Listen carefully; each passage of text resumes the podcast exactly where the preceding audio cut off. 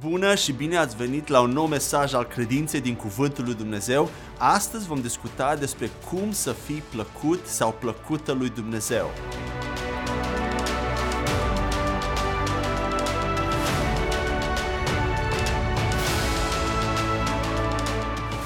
Aș dori să încep acest mesaj cu o întrebare. Câți dintre voi doriți să-i fiți plăcuți lui Dumnezeu mai mult decât orice? Majoritatea creștinilor, dacă nu toți, ar răspunde probabil pozitiv la această întrebare.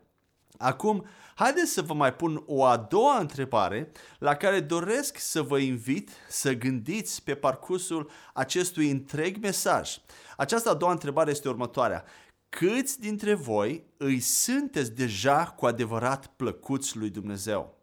Și aici numărul de răspunsuri afirmative la această a doua întrebare s-ar putea să nu fie la fel de mare ca la prima.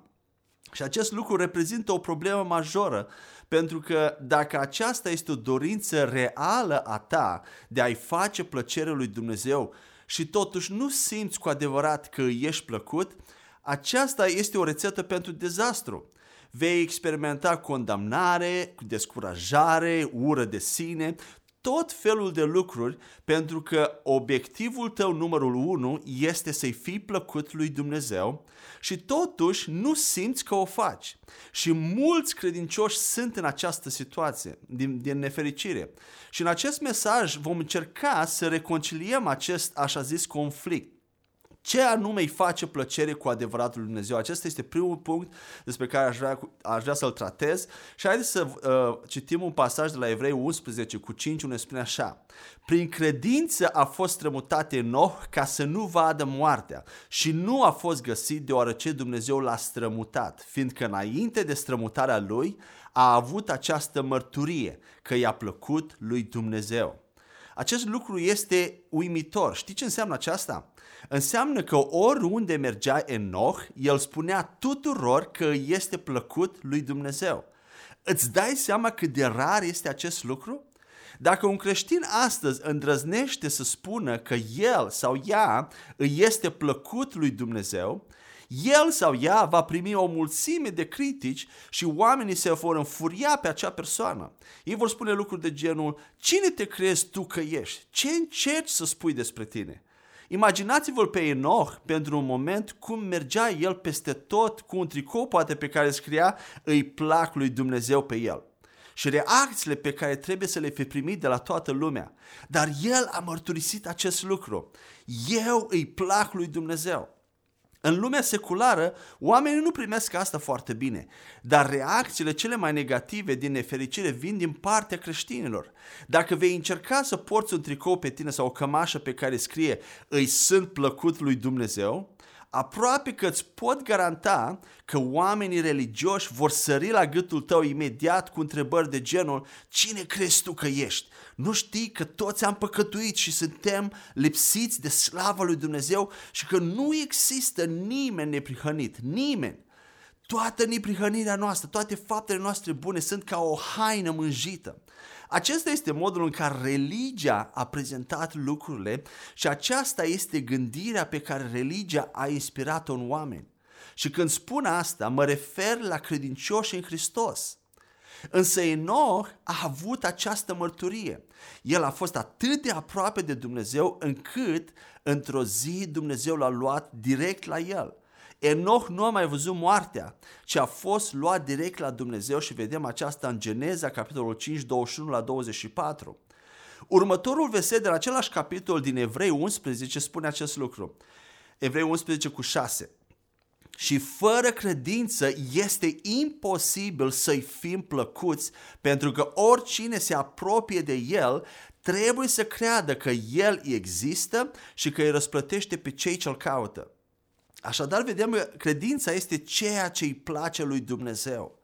Acesta este subiectul nostru. Când v-am întrebat la început câți dintre voi îi sunteți deja cu adevărat plăcuți lui Dumnezeu, vă pot aproape garanta ce v-a trecut prin minte. Și anume că ați făcut ceva care știați că nu este bine. Poate a fost ceva exterior sau poate ai păcătuit și ai făcut ceva care vine împotriva tuturor standardelor morale sau poate a fost ceva ce nu ai reușit să faci, ai omis să faci Poate că nu ai studiat cuvântul, nu te-ai rugat destul, poate că nu ți-ai iubit soțul sau soția în modul în care știi că ar, ar fi trebuit să o faci, sau poate știi că ar trebui să dai zeciuială, să uh, dai oferte, dar nu o faci. Majoritatea oamenilor cred că Dumnezeu îi iubește în funcție de comportamentul lor. Dacă nu ai răspuns pozitiv și încrezător la a doua întrebare de mai sus, Asta înseamnă că ai o relație cu Dumnezeu bazată pe purtarea ta, comportamentul tău și realizările tale. Și din cauza că trăirea ta nu este perfectă, nu ești absolut sigur dacă îi ești sau nu plăcut lui Dumnezeu. Însă acest pasaj din Evrei arată clar că ceea ce îi place lui Dumnezeu și ceea ce te face plăcut sau plăcută înaintea lui este credința și nu sfințenia sau faptele tale bune. Mă refer aici la credincioși în Hristos. Nu este nici măcar bunătatea ta sau a mea. Dumnezeu te iubește pentru că El este iubire și nu pentru că tu ești minunat sau ușor de iubit. Credința în ce? Al doilea punct pe care vreau să-l tratez. În ce trebuie să avem credință? Am aflat că ceea ce ne face plăcuți înaintea lui Dumnezeu este credința. Însă credința în ce? Majoritatea credincioșilor și-au pus credința în Isus pentru iertarea păcatelor doar pentru a scăpa de iad în viața viitoare după moarte. Credința lor este relevantă, dacă putem spune așa, numai pentru viața de după moarte. Însă și în această viață, tot credința este singurul lucru care îi place lui Dumnezeu. Credința în ce? Întrebam mai devreme. În principal în două lucruri. În primul rând, credința că ești liber sau liberă de condamnare pentru totdeauna, chiar dacă încă mai păcătuiești. Problema condamnării nu mai intră în discuție decât atunci când cineva păcătuiește. Dacă creștinii nu ar mai păcătui după salvare, nici nu ar mai exista problema condamnării. Pentru că dacă ei nu mai păcătuiesc deloc, atunci sunt sfinți. Nu există niciun motiv să experimenteze condamnare. Însă când Romani, capitolul 8, versetul 1, spune că acum nu mai este nicio condamnare pentru cei ce sunt în Hristos Iisus, se referă exact la creștinii ca, tu, ca tine și ca mine care încă mai păcătuiesc aceștia trebuie să aibă o credință în faptul că odată ce au fost născuți din nou, au devenit incondamnabili în fața lui Dumnezeu, dacă pot spune așa, chiar dacă mai fac lucruri rele și fapte rele. Dragostea lui Dumnezeu pentru ei nu fluctuează atunci când păcătuiesc. Dumnezeu nu mai este ofensat și supărat pe ei chiar când păcătuiesc. Părtășia cu Dumnezeu nu este întreruptă cu ei din punctul de vedere al lui Dumnezeu, chiar atunci când ei păcătuiesc. Dumnezeu l-a trimis pe Isus să se ocupe de problema păcatelor noastre, iar El s-a ocupat de ele odată pentru totdeauna, slavă Lui. Isus a plătit cu vârf și îndesat pentru toate păcatele noastre, trecute, prezente și viitoare. Isus a murit pentru păcatele întregii lumi, nu numai ale creștinilor. Și 1 Ioan 2 cu 2 ne spune următoarele. El este jertfa de ispășire pentru păcatele noastre și nu numai pentru ale noastre, ci pentru ale întregii lumi. Isus nu a murit doar pentru creștinii despre care el știa că îl vor accepta, ci a murit și pentru oamenii care nu îl vor accepta poate niciodată. El a plătit deja și pentru păcatele lor. Păcatele întregii lumi au fost plătite. Domnul a plătit pentru păcatele întregii lumi. În consecință, oamenii nu merg în ea datorită păcatelor lor individuale. Păcatele lor au fost achitate. Oamenii merg în iad pentru că resping sau au respins plata care a fost făcută pentru păcatele lor, care este în Domnul Isus. Isus a plătit pentru păcatele oricărui persoane. Nu contează dacă ești o persoană bună, o persoană morală sau o persoană rea și nici nu contează cât de sfânt trăiești. În Roman 3 cu 23, Biblia ne spune că toți au păcătuit și sunt lipsiți de slava lui Dumnezeu. Fiecare persoană a ratat cerul, dacă putem spune așa. Unii dintre noi au trăit probabil puțin mai frumos decât alții și poate nu au făcut lucrurile rele pe care le-au făcut alții, dar în comparație cu standardul de sfințenie al lui Dumnezeu, toți au păcătuit și au ieșuat. Dacă te încrezi în bunătatea ta, în sfințenia ta și în faptele tale bune, fără să-L primești pe Hristos, vei merge în iad. Păcatele tale au fost plătite de Isus și nu poți veni în fața lui Dumnezeu pe baza bunătății tale și să-i spui, Doamne, eu merit traiuri pentru că am trăit sfânt. Nu am blestemat, nu am înjurat pe nimeni, nu am furat și nici măcar nu am omorât pe nimeni. Eu sunt o persoană sfântă sau cel puțin sunt mai bună ca alții. Vei fi trimis direct în iad. Dar Isus a plătit pentru păcatele tuturor, pentru toată lumea. Toate păcatele tale au fost plătite. Nu contează ce ai făcut, nu contează dacă ești cea mai rea persoană din lume. Isus a plătit pentru păcatele tale, la fel cum a plătit pentru păcatele fiecăruia, deci păcatul nu mai este o problemă acum. Isus a pus capăt problemei păcatului odată pentru totdeauna. Totul se învârte în jurul lui Isus. Tot ce contează este să-ți pui credința în Isus. Este posibil ca unii dintre voi să nu fi auzit niciodată această perspectivă asupra păcatului. Vedem în noaptea dinaintea răstignirii sale, în Ioan 16 cu 7 la 8, Isus le-a dat ucenicilor săi câteva instrucțiuni spunându-le Hai să citim Ioan 16 cu 7 la 11. Totuși eu vă spun adevărul, vă este de folos să plec, căci dacă nu plec, mângâietorul nu va veni la voi. Dar dacă plec, vi-l voi trimite. Și când vine, el va mustra lumea de păcat și de dreptate și de judecată. De păcat pentru că ei nu cred în mine, de dreptate pentru că mă duc la tatăl meu și nu mă mai vedeți, și de judecată pentru că prințul acestei lumi este judecat. Amin. Vedem aici în versetul 8, putem vedea slujba întrăită a Duhului Sfânt de a convinge lumea de păcat, de dreptate sau neprihănire și de judecată. Este uimitor modul în care religia în general a răsucit acest verset pentru a-l face condamnator, când de fapt ilustrează exact opusul acestui lucru. Domnul a știut că acest lucru va fi interpretat greșit sau că ar putea fi interpretat greșit, așa că a continuat să dea explicații suplimentare în versetele următoare arătând exact ce a vrut să spună și la ce s-a referit. Haideți să vedem. În versetul 9, pasajul ne spune, vorbește de păcat la singular și nu de păcate la plural. Duhul Sfânt nu te urmărește peste tot ca să-ți spună tot timpul nu ar trebui să faci acest lucru sau nu trebuia să faci cealaltă. Unii dintre voi gândesc așa, o, frate, Duhul Sfânt mă bate la cap tot timpul și că nu ar trebui să fac asta sau nu ar trebui să fac cealaltă. Nu, aceasta este religia care îți vorbește și nu Duhul Sfânt.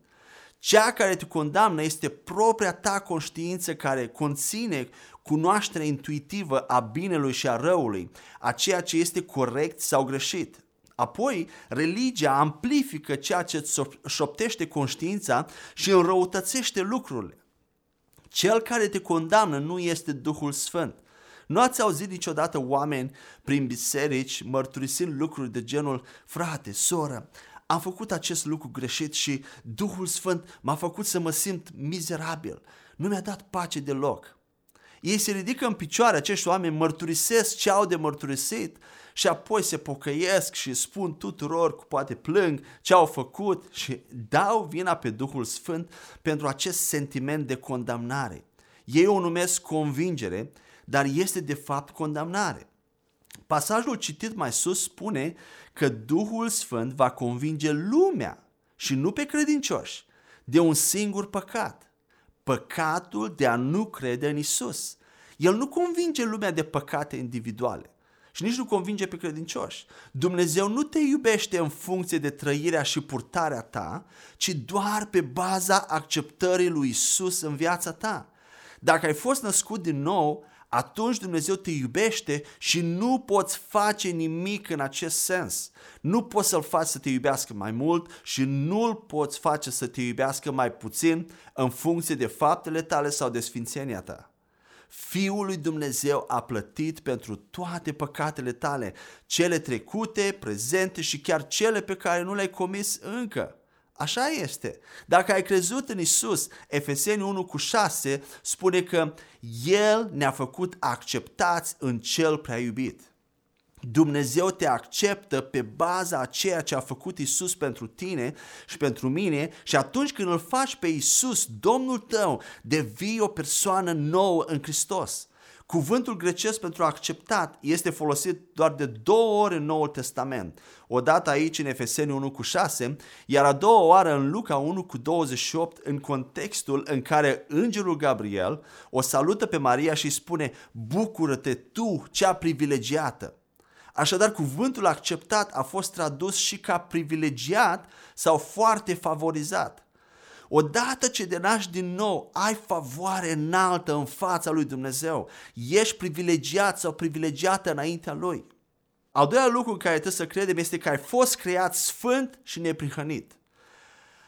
Și acest lucru creștinii trebuie să-l creadă în timp ce ei sunt încă aici pe pământ. Și este faptul că la momentul mântuirii lor, ei au fost făcuți o creație complet nouă în spiritul lor. 2 Corinteni 5 cu 17. Și că au fost creați sfinți.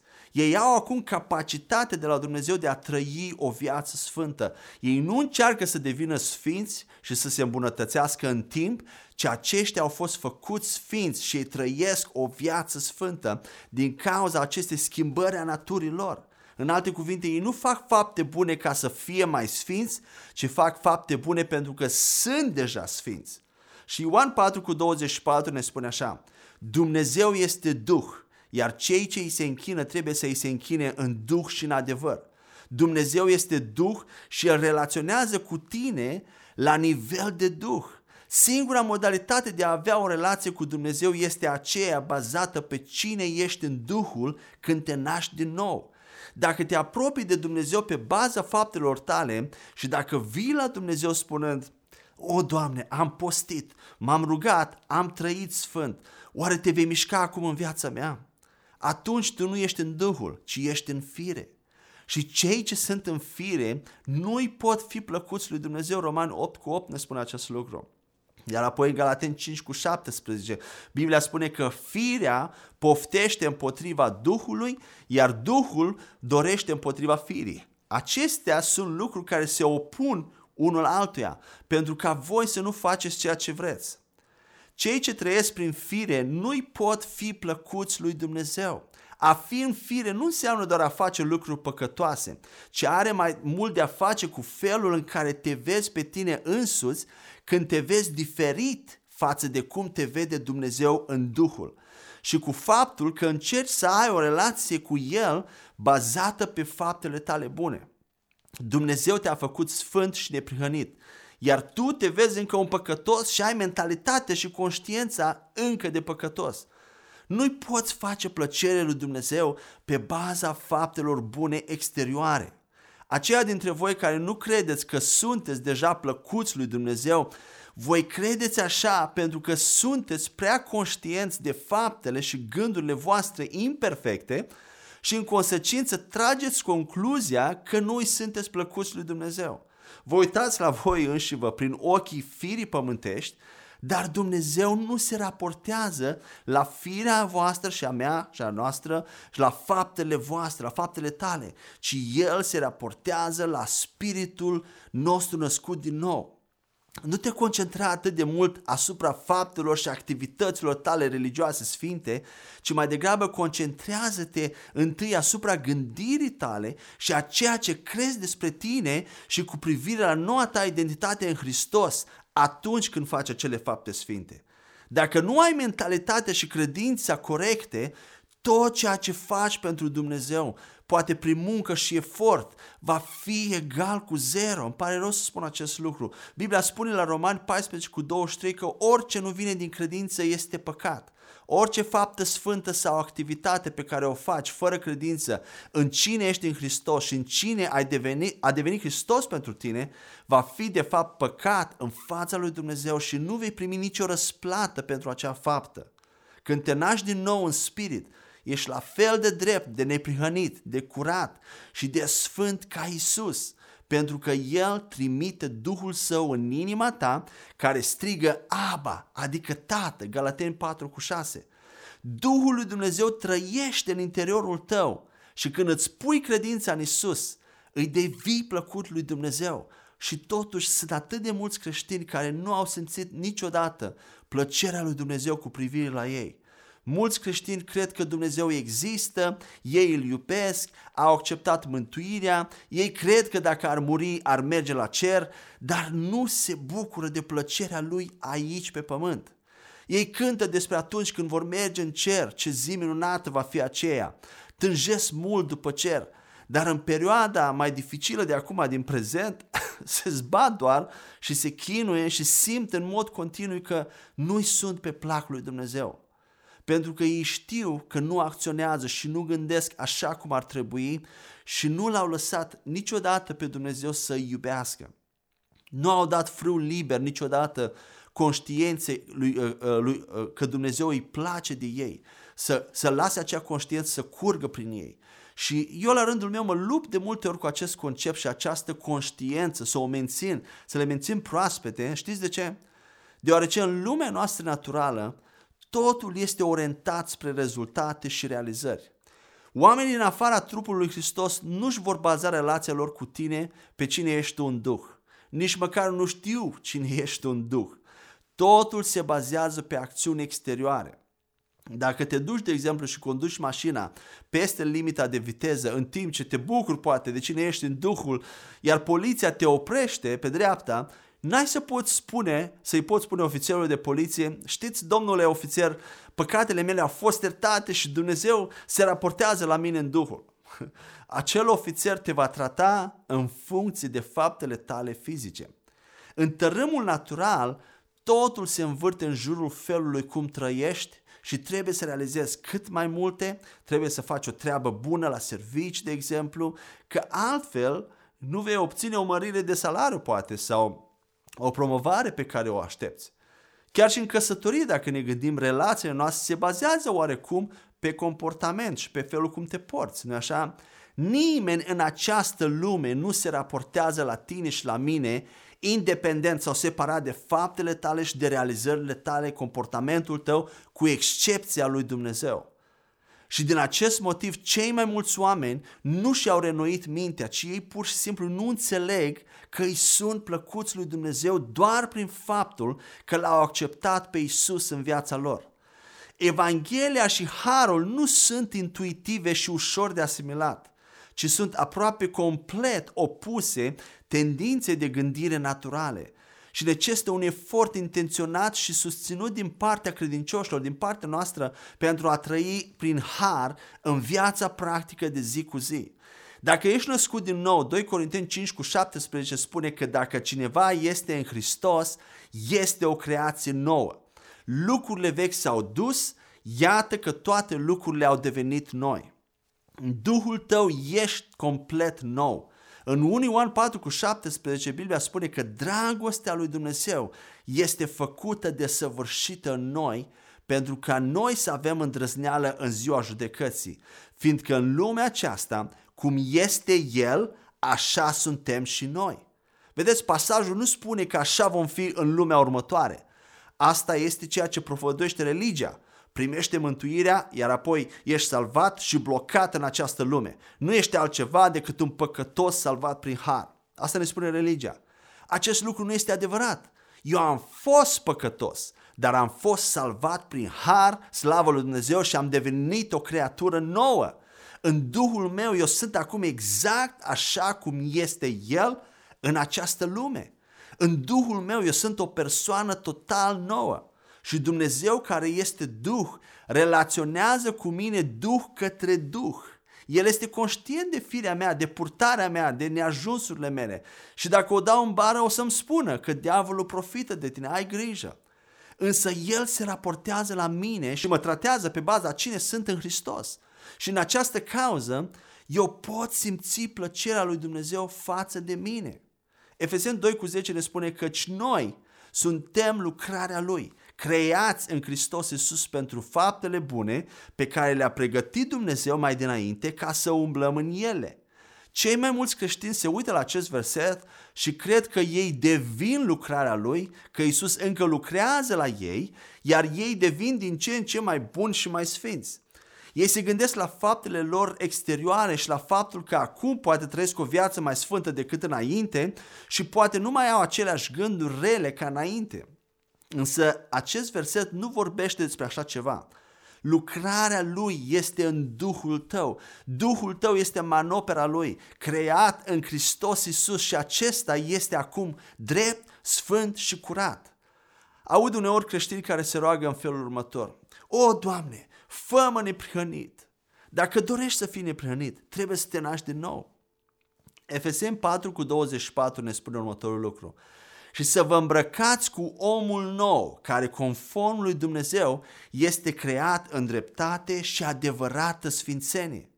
Tu ești creat drept și, ne- și neprihănit. Tu nu crești în neprihănire. Nu devii neprihănit. Nu este un proces. Tu nu te străduiești să fii neprihănit. Dacă ai fost născut din nou, în spiritul tău ești deja neprihănit. Ești sfânt și curat. Ești creat în dreptatea și sfințenia adevărată. Dacă vii înaintea lui Dumnezeu ca și creștin și îi spui după nașterea din nou, O, Doamne, sunt atât de păcătos, te rog să mă faci neprihănit.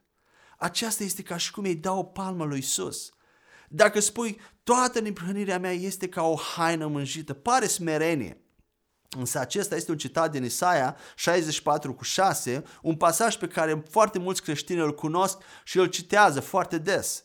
Dar dacă compari, dacă compari firea ta și faptele tale bune cu sfințenia și perfecțiunea lui Dumnezeu, atunci acest pasaj ți se aplică. Însă când afirmi că toată neprihănirea ta este ca o zdreanță murdară sau o haină mânjită, atunci îl numești pe Isus o zdreanță murdară. Pentru că Isus a devenit neprihănirea ta.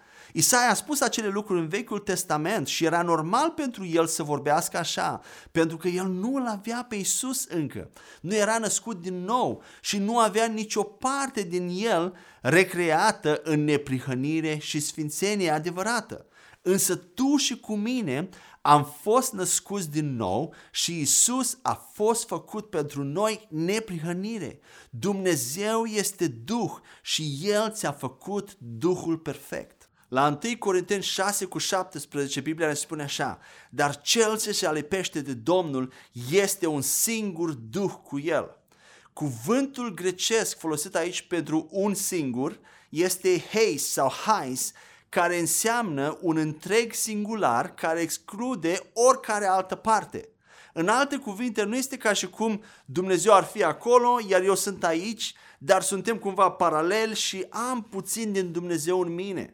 Nu, Duhul meu este acum unit cu El, este una cu El, bucățică cu bucățică, moleculă cu moleculă. Eu sunt identic cu Isus. Tu ești același, ești aceeași cu Isus. S-ar putea să vii la mine și să-mi citez Ioan 15 cu 5, care spune că despărțiți de mine, nu puteți face nimic.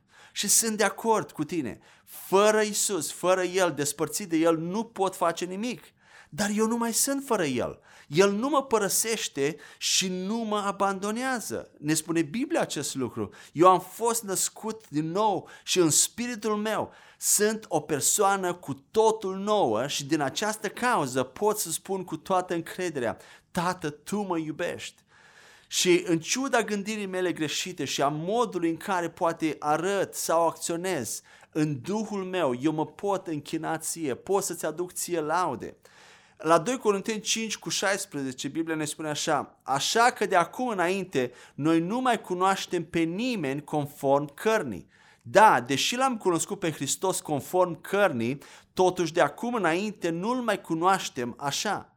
Vedeți, Pavel obișnuia să se raporteze la oameni conform trupului fizic exterior, aspectul exterior și a faptelor exterioare, așa cum de fapt facem și noi de cele mai multe ori. Însă el, la un moment dat, îl vedem că a început să nu se mai raporteze la nimeni cu care intra în contact conform firii sau cărnii, ci conform Duhului și a ceea ce s-a întâmplat în creștini la nivel de Duh. Și așa ar trebui să ne raportăm și noi unii la alții, deși e destul de dificil, pentru că așa se raportează Dumnezeu la noi. Și o altă idee care vreau să aduc este că Dumnezeu în inima Lui este binecuvântat de noi și Totuși, mulți dintre noi nu ne-am dat seama niciodată că noi putem să-L binecuvântăm pe Domnul. Auzim și folosim foarte mult a, această terminologie, Domnul fie binecuvântat, Domnul fie lăudat. Această expresie poate sau nu să-L binecuvinteze pe Domnul. Doar a spune binecuvântat fie Domnul, lăudat fie Domnul, nu îl binecuvintează neapărat pe Domnul. Însă al binecuvânta pe Domnul înseamnă să primești iubirea Lui și să-L iubești înapoi, bazat pe, uh, uh, după ce ai primit iubirea Lui și prin aceasta Dumnezeu este binecuvântat. Lui Dumnezeu îi place atunci când primim și simțim dragostea Lui uh, și, din, și apoi din această conștiință, din, această, uh, din acest sentiment îl iubim înapoi. Când fiul meu Justin vine la mine și îmi spune câteodată, așa din senin, fără niciun scop anume, îmi spune, te iubesc, tati. Eu sunt binecuvântat de asta, îmi face bine. Eu, inima mi se umflă până la cer. Sau când Justin le spune învățătorilor săi de la grădiniță că tati al meu mereu va veni înapoi după mine. Sau mie îmi place să adorm cu tati. Mă topește, sunt binecuvântat. Nu vine la mine și zice, fii binecuvântat, tată. În același mod, noi putem spune lui Dumnezeu, Tată, ești un Dumnezeu extraordinar și un Tată atât de bun. Te iubesc, Tată. Îți mulțumesc că mă iubești necondiționat. Știi ce face acest lucru? Îl binecuvintează pe Dumnezeu. Îi face inima să bată mai repede, dacă putem spune așa. Haideți să mai citim un pasaj de la Galateni 5 cu 6, în acest context al dragostei, unde spune așa, întrucât în Hristos Iisus nici circumcizia, nici necircumcizia nu au nicio valoare, ci numai credința care lucrează prin dragoste.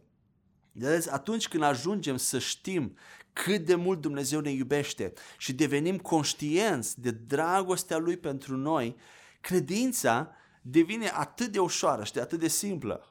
Nu mai trebuie să te chinui, să mărturisești, să declari, deși acestea sunt importante, dar să declari tot timpul și să te zbați pentru a obține ceva de la Dumnezeu chiar prin credință. Justin, fiul meu, că îl dau iar ex- exemplu, nu vine să-mi spună cred cu inima mea și mărturisesc cu gura că tatăl meu mă va hrăni astăzi sau îmi va cumpăra o bicicletă când voi face patru ani. El doar se odihnește și se bucură de viață. De ce? Pentru că el știe că îl iubesc și că sunt, sunt gata să-i dau de toate. Chiar mi-a spus să-l sărutam într-o zi și spune, tati, gata, știu că mă iubești. Nu mă imploră să-i dau lucruri sau să-i dau de mâncare. Și haideți să vorbim atunci, care este rolul Sfințirii în toată treaba asta, a ultimul punct pe care vreau să-l ating? Înseamnă acest lucru că pot face tot ce vreau și să nu mai împese de discipline spirituale și de faptele bune?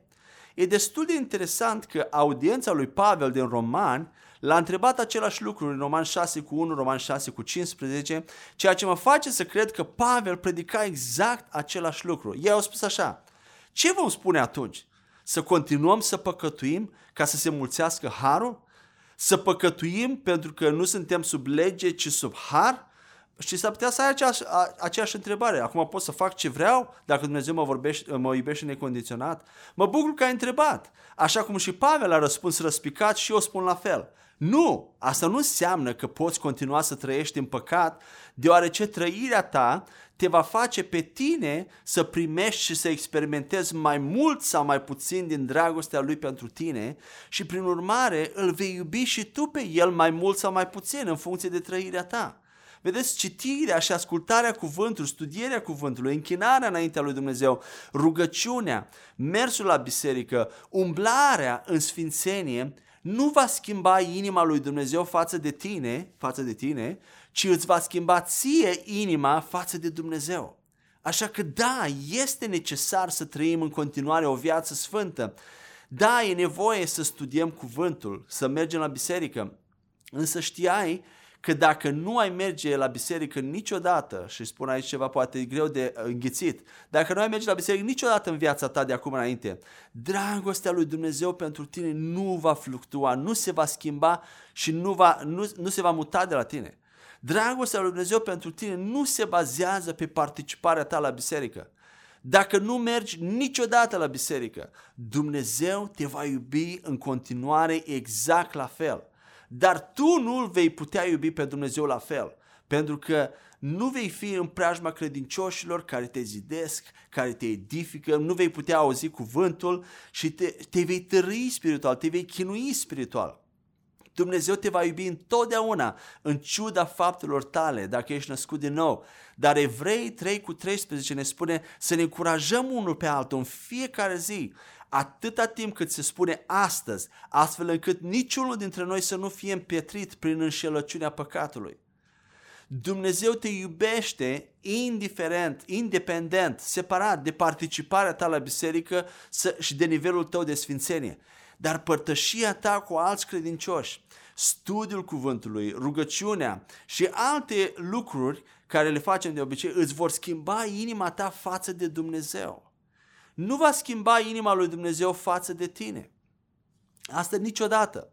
Și desigur, Duhul Sfânt îți va arăta că nu ar trebui să rănești oameni, că nu trebuie să minți sau că nu trebuie să furi sau să faci alte lucruri. El îți va arăta aceste lucruri, însă nu din cauza că Dumnezeu își bazează acceptarea sau respingerea ta eh, de către El pe, pe sfințenia ta, ci pentru că Satan folosește acțiunile tale, faptele tale, ca o ușă deschisă în viața ta. De ce? Pentru a aduce moartea. Roman 6 cu 16 ne spune următoarele.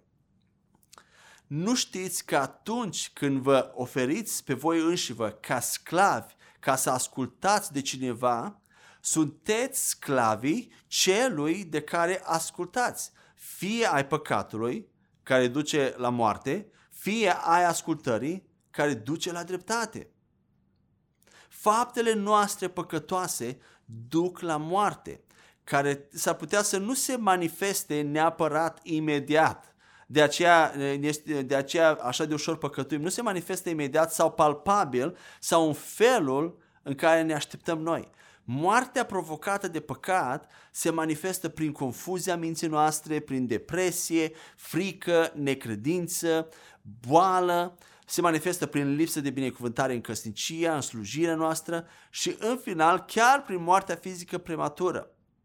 Și probabil vei observa că atunci când păcătuiești, sau să fii atent când păcătuiești următoarea dată, ai să vezi că diavolul și conștiința ta îți vor ataca în mintea ta direct credința în ceea ce am vorbit până acum. Ei îți vor spune următoarele. Dumnezeu este supărat pe tine. Nu are cum să nu fie supărat pe tine. Sau părtășia ta cu El este întreruptă, n-ai ce căuta la El acum. Duhul Sfânt te-a părăsit nu mai ești iubit de El. Sau cea mai uh, clasică, ești încă un păcătos, vezi, ai crezut că nu ești păcătos, dar încă ești păcătos. Asta face parte din moartea despre care vorbeam. Când păcătuiești, devine mai dificil pentru mintea ta să creadă din nou adevărul lui Dumnezeu despre tine. Și e nevoie de un efort suplimentar pentru a contracara acele gânduri ale morții generate de faptele tale păcătoase. Și de asta noi suntem interesați ca și creștini în primul rând să nu păcătuim. Pentru că atunci când păcătuim ne facem rău nou înșine fără să realizăm. Ofensa păcatelor noastre către Dumnezeu a fost deja plătită. Dumnezeu nu mai este afectat de păcatele noastre, nu mai este mânios pe noi din cauza păcatelor noastre, ci noi suntem afectați. Da, Dumnezeu este întristat, ne spune Biblia, atunci când păcătuim, Duhul Sfânt este întristat, dar întristarea nu este același lucru cu mânia sau ofensa, ci întristarea este mai degrabă o durere, o tristețe a lui Dumnezeu care decurge din dragostea lui ca tată pentru noi, pentru tine și pentru mine, când ne vede că ne distrugem pe noi înșine și ne jucăm cu moartea. Dumnezeu nu ne respinge atunci când păcătuim. Pentru că păcatele noastre au fost deja înlăturate odată pentru totdeauna. Dumnezeu nu ne spune, nu te voi iubi dacă faci asta, sau nu te voi binecuvânta dacă faci cealaltă, sau te voi părăsi și îmi voi întrerupe părtășia cu tine dacă păcătuiești. Însă Ioan 10 cu 10, a doua parte ne spune că hoțul, satan, nu vine decât să fure, prima parte, nu vine decât să fure, să omoare și să distrugă. Faptele noastre păcătoase îi oferă ocazia perfectă de a face acest lucru.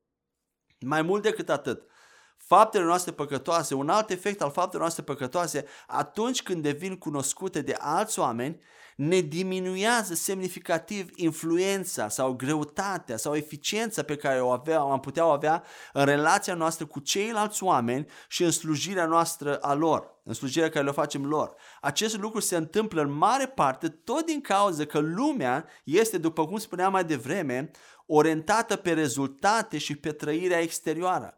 Și este dificil pentru oameni să primească ceva de la cineva care nu este un model de viață sfântă în practică. Așadar, o viață sfântă este importantă. Dumnezeu ne va răsplăti pentru acele fapte bune care decurg din credința și dintr-o mentalitate corectă. Dar faptele bune nu ne mențin mântuirea noastră și nu contribuie cu nimic la neprihănirea și acceptarea noastră în fața lui Dumnezeu. Numai Hristos este neprihănirea noastră. Acesta a fost mesajul meu de astăzi uh, despre credință, că ceea ce este plăcut lui Dumnezeu, titlul este cum să-i fi plăcut sau plăcută lui Dumnezeu, însă noi, cei care l-au primit pe Hristos uh, și au fost născuți din nou cu adevărat, deja îi sunt plăcuți doar prin credință, separat de faptele noastre bune, separat de faptele lor bune. Faptele noastre bune au rolul lor în a, a, a nu ne distruge și a împlini destinul care îl avem pentru Dumnezeu, însă nu, ne au câștigat, nu ne-au câștigat mântuirea și nu ne mențin mântuirea. Dumnezeu ne va răsplăti pentru acele fapte bune, dar nu au legătură cu plăcerea lui Dumnezeu față de noi, pentru că El ne tratează în Duh. Și atunci când ai, ai credința aceasta că ești liber de condamnare, cum spuneam primul lucru, ești liber, ești neprihănit și al doilea lucru, deja ai fost făcut neprihănit, atunci tu ești mereu plăcut. Și dacă ai această mentalitate, dacă menții această mentalitate, această credință proaspătă, atunci toate faptele bune vor decurge natural și acele fapte bune vor conta, vor, vei fi răsplătit pentru ele. Căci în Hristos nici circuncizia, nici circuncizia nu ne ajută la nimic, nu contează la nimic în fața lui Dumnezeu, ci credința care lucrează prin dragoste. Vedeți, credința este lucrul important nu activitățile, nu faptele noastre, ele sunt bune, dar acelea nu ne fac plăcuți înaintea lui Dumnezeu, ci credința, fără credință este cu neputință să-i fim plăcuți Lui. Și acesta este mesajul care am vrut să-l aduc uh, trupului Hristos, fraților și surorilor mele în Hristos și sper din toată inima că acest mesaj v-a încurajat, v-a ridicat în Duh, v-a adus eliberare, v-a adus pace, bucurie, pentru că acea, aceasta face cuvântul lui Dumnezeu, cuvântul lui Dumnezeu, mereu când este predicat, cu, uh, prin Duhul lui Dumnezeu aduce pace, eliberare și viață. Mă rog ca Dumnezeu să vă binecuvinteze până când ne vom întâlni următoarea dată și El să vă dea favoare și să vă descopere că sunteți privilegiați, sunt, aveți favoare înaltă înaintea lui Dumnezeu în orice moment, chiar și atunci când păcătuiți. Nu uitați acest lucru, Ave- pentru că diavolul nu-i place să audă acest lucru, dar noi avem favoare în, în fața lui Dumnezeu pentru totdeauna. Amen? Amen.